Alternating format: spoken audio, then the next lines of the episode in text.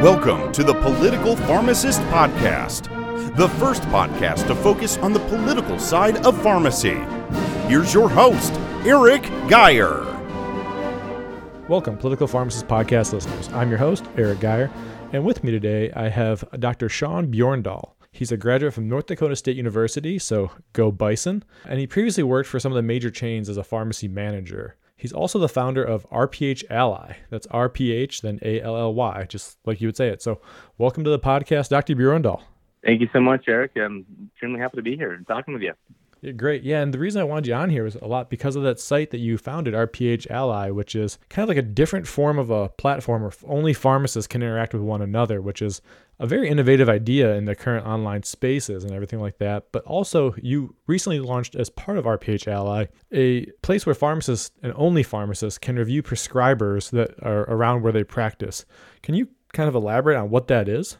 Thank you for the introduction. And, and that, honestly, that, that was the genesis of the company itself, that idea. Once I wanted to take it to market, then I, I really struggled with the current platforms out there out, you know, that we currently utilize today to find the right pharmacist connections to really get it to market. So that's when you know I came up with more of a centralized location for pharmacists, so we can you know share streamline that sharing of knowledge and data just to reach more pharmacists in general too in a more focused way.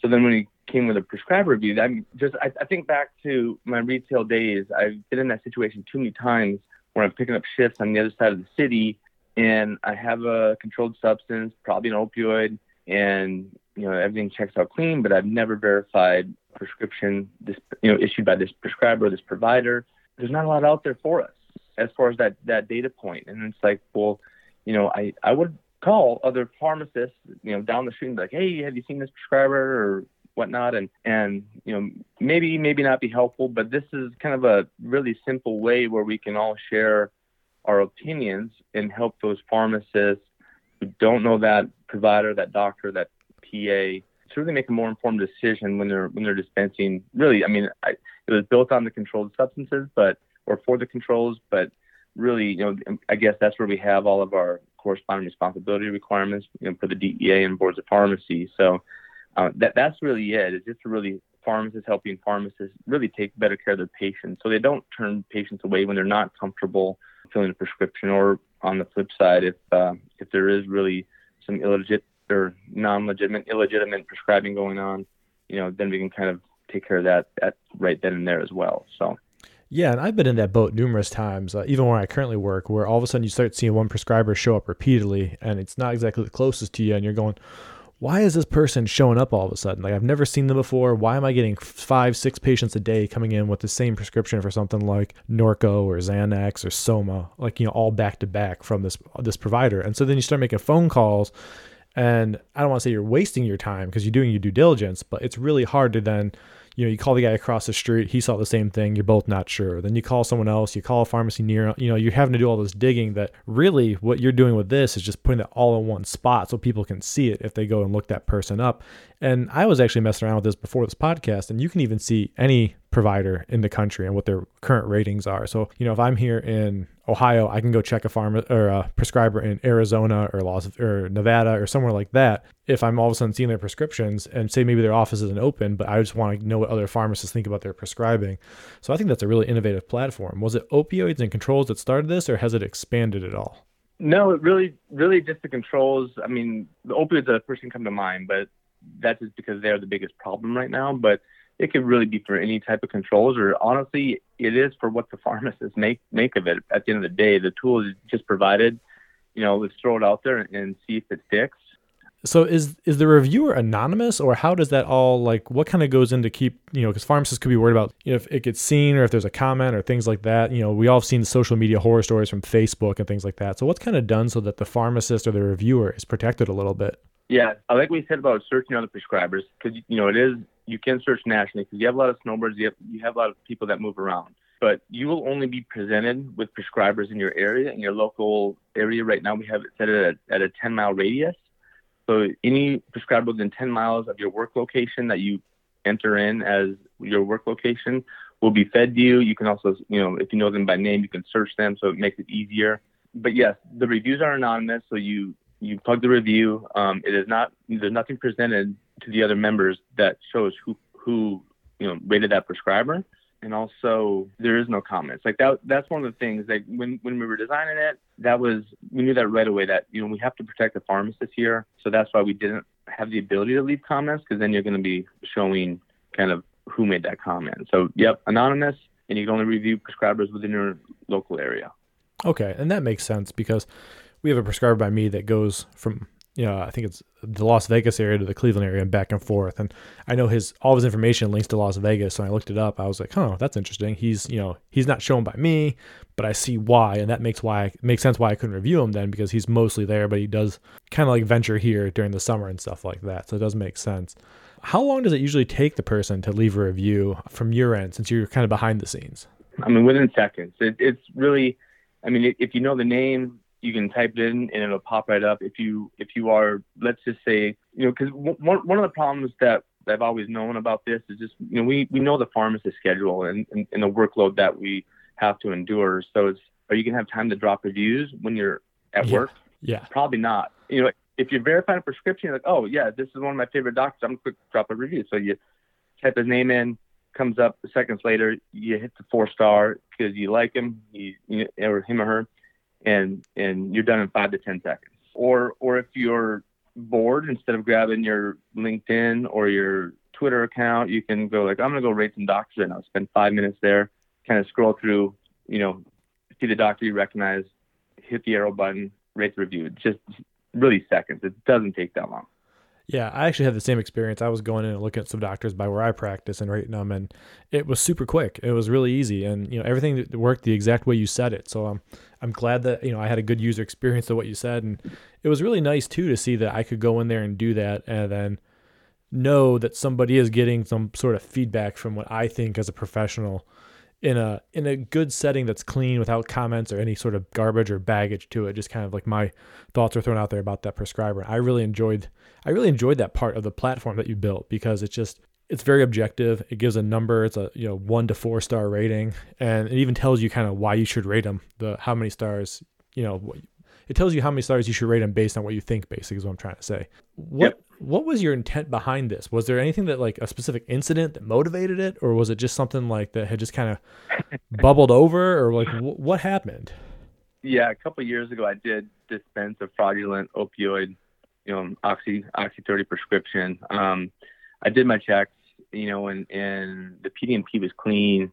It was actually a fake prescription, a very well done fake prescription, and it was on a Saturday to where I had reached out to the prescriber obviously they weren't open, left a message. They called back on Monday confirming that it was that it was um, you know not theirs, not written by them. So that that's you know started the whole investigation. That was my first time dealing with a uh, with a board of pharmacy complaint where you know they came into my pharmacy and did a lot of documentation records and I had to wait a couple months before uh, you know any type of result came from that. So that that was kind of one of those things where I mean I never really liked dispensing controls for that reason.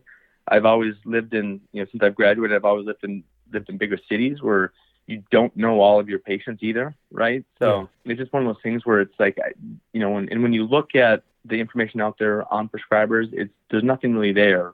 You know, there, you can't check a PDMP on a prescriber, which maybe is probably a good thing because you have a pain specialist and they're gonna have a lot of lot of opioids and pain medications, right? So how do you, you know, how do you really take that into account? So I mean, this is this is really getting the pharmacists who know these prescribers to share their share their opinions to help other pharmacists at the end of the day. Yeah, and I really thought that was a kind of what what really set it apart from everything else was because if you go look at you know you say you Google the doctor you look at, you can find websites that rate them, but it's all from the patient perspective. And I've done that before for prescribers who I thought were you know prescribing for illegitimate purposes or not exactly practicing within like their limits. And you know i'll find the online and it'll be like you know five stars four and a half stars. And it's like he gives me everything i want blah blah blah. And i'm sitting here looking at a prescription that's uh, you know super sketchy for the either the pain medication or you know, it's like Xanax two milligram in the massive quantities, or I've you know I've five people in line with the same prescription, things like that, that really kind of throw those red flags up for me. But when you go online, you're like, well, everyone seems to like the guy, and then you know you try and look at other places, and there's no real good way for the pharmacist to share their opinion where they won't be basically just completely yelled at, knowing that, you know, there might be nine people he's treating that are fine, but there might be, you know, five more that really aren't. And so this is a way that you can kind of dive into that nuance a little bit from the pharmacy perspective. One thing I was looking at too, and I like that you kind of uh, alluded this already, is that this is what the pharmacists make it. So if you start seeing specialty medicine doctors who have just like really off-label uses or doses and they're really smart, you can go in there and leave a positive review for them to help somebody else know that hey they're they're a good prescriber they know what they're talking about even though you might see some crazy prescriptions. Was that kind of what you were referring to with that? Yeah definitely definitely. I mean it, this is you know like i said the genesis or you know when it, when i thought of the idea you know that was really spe- specifically for the controls but but like i mean i, I think what you picked what, what you picked up on was was perfect it is what the pharmacists make of it if it works for that great you know i just i just want to be able to help pharmacists and help pharmacists be allies to each other at the end of the day. Um, we're all in this together. If you look at the job market, things like that, I know that's a whole other topic, but it's like I did have a question the other day when I've been t- talking to a lot of people about this, and and he he said, why would other pharmacists help their com- competitors, like of the other pharmacists? Well, it's, it's not. We're not competitors at the end of the day when you look at it. I mean, you call back and forth for transfers every day, but that's not the way I see a fellow pharmacist, right? So. Yeah that was kind of uh, a another reason. That was the first time someone had twisted it that way, and I was like, well, I never thought about that. Number one, because I look at other pharmacists as colleagues, so that's just kind of like colleagues, not competitors. So. Yeah, we're all allies in the same fight to help, you know, public health here is kind of the way I look at it as well. And, you know, I think about, and I'm sure you've seen it, but the Netflix documentary, The Pharmacist, right, with Dan Schneider and all the work he put in to kind of bust that one, one or two pain clinics, whatever it was. And a tool like this could have really helped something like him catch this quicker or other pharmacists catch on to something like this quicker because now they can see that you know we'll use him as an example dan rated the pharmacist or the prescriber as a one and you know another pharmacist rated as a one and then another pharmacist did okay well now there's something going on here. And that kind of helps you you know maybe send it off to the dea a little quicker when it comes to something like that. It could be even for you know the state medical board if you know you're looking at something like covid with hydroxychloroquine prescribing and how people were doctors were prescribing it for themselves, their families, their friends, and their dogs, just so they can try and you know get a uh, stockpile of it in case it did help for COVID too. So that's kind of another. Th- this is one of those things I think that you know you drew it up with the the base of opioids, but the law of unintended consequences really opens the, the floodgates here for a great tool. Is that kind of your perception of it now?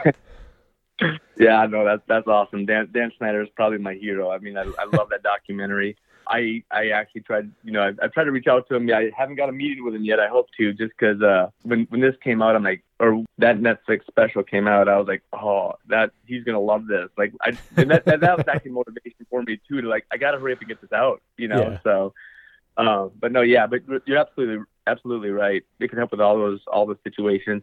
One one other one that one other story just sticks out with me. I picked up a shift, like, you know, another OT shift, other side of town. Same patient came in, you know, younger man in his uh, late 30s, you know, for another Oxy 30 prescription, had history of it. And I tried using the line, like, you know, I need to clarify something with the doctor on this. And, you know, he yells at me and, and I, and I folded, right? And I'm like, okay, yeah. good, good deal. We'll, we'll get him out. And, uh, you know, and, and at the time it's like, you know, like if I would have had this and noticed that, you know, just checked it with the prescriber, everything's good, like good ratings, I wouldn't have even asked that question. I would have been like, okay, the patient's good, prescriber's good, per my colleagues' opinions. I'm gonna t- I'm just gonna send this guy out with his medication, right? So it goes both ways. I like that you called out the one star reviews. You know that that's one of those things where again goes back to the pharmacist nation here. You know, Will Farms has put one star reviews on there, even if it's anonymous we have yet to, you know, that's yet to be determined. But I know pharmacists will put four star reviews for their favorite favorite prescribers, favorite providers because they work with them so so often. So you can still even get some data behind that and be like, oh, okay, you know, this this prescriber does have some good reviews. Or you know, like I'm thinking of the floater pharmacist or the fill-in pharmacist, or or like you like you said earlier, when you have patients coming from longer distances that you're not used to. So a lot of lot of lot of different ways we can look at this, and I'm I'm glad you kind of spoke to all that, Eric. Yeah, no, I, I really I really like it because it's one of those things that to me just seems so obvious, and I'm like, man, why did someone come out with this sooner? Like we could have used this, you know, in 2010 when we were having all these issues with overdoses and stuff, especially in my state here in Ohio, which was just hugely affected all across the state, big city, rural, wherever. And it's almost like the thing that's just so obvious that we just need it out there. And honestly, I think all the I think the prescribers should want it too because it helps hold them accountable in a different fashion. And yeah, people don't like it when they get criticism, but you know, it helps you for a coloring term stay between the lines of what you're doing, right? I had a again, this is not opioid related, a prescriber who wrote for sertraline 600 milligrams for a patient, and I was like, whoa, like this is triple the max dose. I have no idea what this is for called around. I actually was filling in a store, like you said, so I didn't know the area very well. I texted the pharmacy manager, who I happen to know really well. He's like, I have no idea what you're talking about. Never saw that before. Call some other pharmacist. I'm like, hey, I can't fill this. And then the guy is like, well, I'll just transfer it. No pharmacist would take the prescription from me when they got the dose. It was just one of those crazy examples. I actually had to call a friend who is a pharmacist, whose wife is a, a pediatric um, psychiatrist, and she was like, yeah, no, never, never use a dose like that. That is, that's not something you should ever dispense. So yeah, good job on refusing that. But you shouldn't have to go through that many steps to help vet the vet the prescriber. Is kind of what I'm getting to here. So I, yeah. you know, that, that's why I like having this all in one spot. I think that's awesome. Is there any possibility that you could start seeing like 25 one star reviews come in for a prescriber that you might be like, hey, we need to share this with the board of medicine. And you would obviously use the anonymous reviews or just say, hey, look, we're, we're getting a lot of flags on this guy. Would you maybe dive into that? Is that something you might do in the future or something you're just like, no, I want to keep this only between pharmacists? I think that would be a good direction to go. I mean, it, it as long as the reviews are anonymous, like that information is protected, I think that would help benefit everybody. I mean, I, I see that as as a collaboration of you know all trying to tackle the opioid epidemic or whatever epidemic we're in at the time. You know, just to kind of make things better for public safety. So, yes to that. I, I want to say. I mean, I, you know, and I, I hopefully hopefully we will get to that point where that's valuable information that could be and should be shared with the governing boards. Yeah. Yeah, and it's a fine line of you want to keep it anonymous, but you also want to do right by everybody else. So I, I totally understand that there. And what do you think that this could build out to in the future? Is there any other plans, or is it just kind of like since this is in the burgeoning beginning, you're just going to kind of play it, you know, month by month to kind of see what you can make of it? Like I was, like I said before, there's a lot of functionalities that I want to build into this. Um, this is the MVP or the minimal viable product I will have enhancements that'll make it, you know, like right now it's it's simple to use as you can. It's like you can either scroll, you can type in the, the provider's name, you know, just basic, right? And there are functionalities that I want to be able to push for the pharmacist and, and just kind of help increase the engagement, help increase the tools, and maybe like the connectivity from pharmacist to pharmacist, especially like in your local areas. So um, I, I, I see us improving it just so this is just the base. Because one thing I do want to call out too is I do not have dentists, optometrists, things like that. So anybody who's coming in who should only be prescribing three to five days, I thought, okay, let's because data is an issue too. There's you know over I think 1.5 million prescribers loaded into this thing. So that's just to make it functionally and quick. We had to scale that back a little bit. So again, th- that's going to be an improvement where we bring in more you know better data sources, better handling things like that. So um, right now it's it's just it is what it is as far as functionality, but look look to greatly improve it as well. But there's also a fine line too because the first designs were probably too difficult, not user friendly. So it's like okay, we had to make it like like I said as simple as possible, so so we don't have to explain it over and over again, you know, to to our members. Yeah, pharmacists are used to dealing with computer issues, and you know that's one of those things we always bang our head in the wall. So I, it is very easy to use. I was really impressed with that. That a pharmacist like you could go and do something like that, which really speaks to your skill and understanding our headaches we go through at work and want to have something easy to work with. So, where can people sign up for this and also RPH Ally at the same time? So it's just you know you can download the apps from Google like or the uh, Google Play or iOS and then log in that way or sign up that way, or you can go to rphally.com and you can also download the uh, you know they also have the action action buttons there to get, get you to the app stores and sign up that way as well. You know, like one of the biggest questions is you know why do we need a pharmacist license? Well, that's you know we validate every every license that every member that comes in, making sure that you know their license is in good standings and they're indeed a pharmacist. So that's one of the hiccups. And then also signing up for the prescriber review, we have we have a double verification. So you do have to sign up again to utilize the prescriber review inside the app as well. So just wanted to make sure everyone is aware of that. Yeah, because the first time I saw it, that was I'm like, why am I signing in again? But once you explained, I'm like, oh yeah, that makes sense. There's security reasons and things like that. The the other thing I want to make sure to, to say there is I like that you actually re- make us have the pharmacist license punched in there. People might get a little sketchy about that, but that's all public information. If someone wants it, they can walk in, see your name, and Google it on whatever state that they want to look it up in.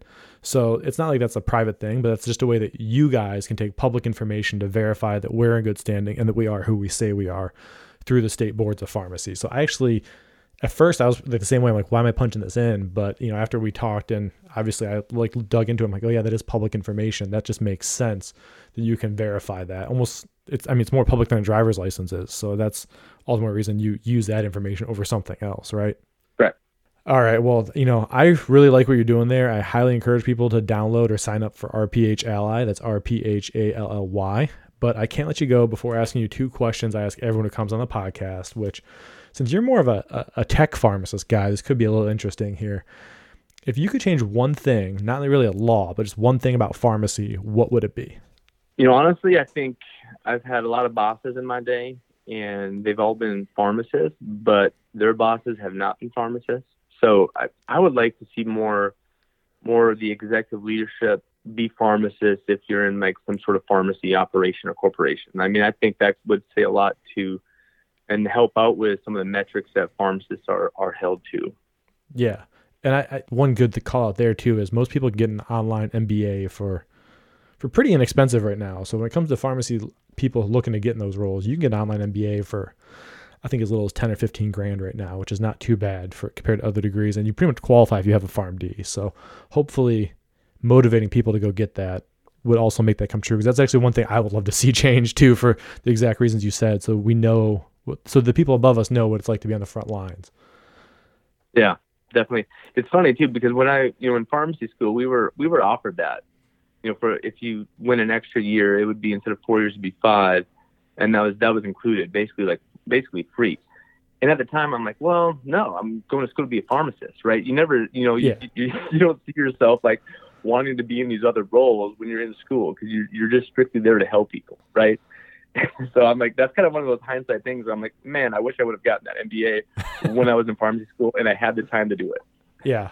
No, yeah, me and you are in the same boat, having little kids, families, life, and yeah, no, it's it's tough to try and make make room for that after the fact. So for those of you if you're in pharmacy school, take advantage of those opportunities. I know you don't want any more student loans, but you know, look look for those advantages where you can get them. All right, if you could change one law about pharmacy, federal or state, what would it be and why? Boy, um, there's a lot here. I'm gonna I'm gonna go with some less obvious ones because you know we're already getting nice a nice push from the APHA and all the national organizations for provider status. So I'm gonna leave that one alone. I'm gonna go to pharmacist to technician rate ratio, and um, you know there's a couple states out there that have big ones or none at all. I like to I would I would like to leave that up to the pharmacist um, for that professional judgment. I just you know, you get your hands tied. I could do a lot more if I had more help in the pharmacy. And and the way you know the way the world works, you can't pay more pharmacists to be there at the same time. So give me more help and allow me to have more help so I can I can do my job. Okay. So actually expanding the technician to pharmacist ratio a little bit is what you're saying. Yeah. Okay. Gotcha. Yeah, that's one that we've heard a few times on on the podcast too, at least once or twice. So I think it's one of those things we okay. talked about quite a bit and uh, it, it's interesting as we're seeing the, so not, the profession so change. It's not a long answer. No, no, it, it's it's a it's a little bit different than what some other people said, but I appreciate it for the same reason because with with COVID and technicians about to start administering vaccines, we're seeing a lot of uh, a lot of upheaval in our industry, and for better or worse, we don't know yet. yeah. Awesome. Well, hey, Sean, thanks for uh, thanks for coming on here. Um, where can people find you and learn more about you? Since we already talked about RPH Ally a little bit. Well, I would say for farms is head to rphally.com, sign up, start uh, plugging in there, watch the community grow. That or LinkedIn would be probably the, the second choice. Okay. Yeah, I think a lot of pharmacists are on LinkedIn, and then they can click your profile and learn about kind of what you're doing there too if they want to get more information before they sign up for something else. But I highly encourage people to do it. I'll be sharing links to all this stuff in the show notes, and we'll get this out as quick as we can. So as always, thanks, Sean, for coming on the podcast. And listeners, thanks for listening to the Political Pharmacist Podcast, your prescription for pharmacy and politics.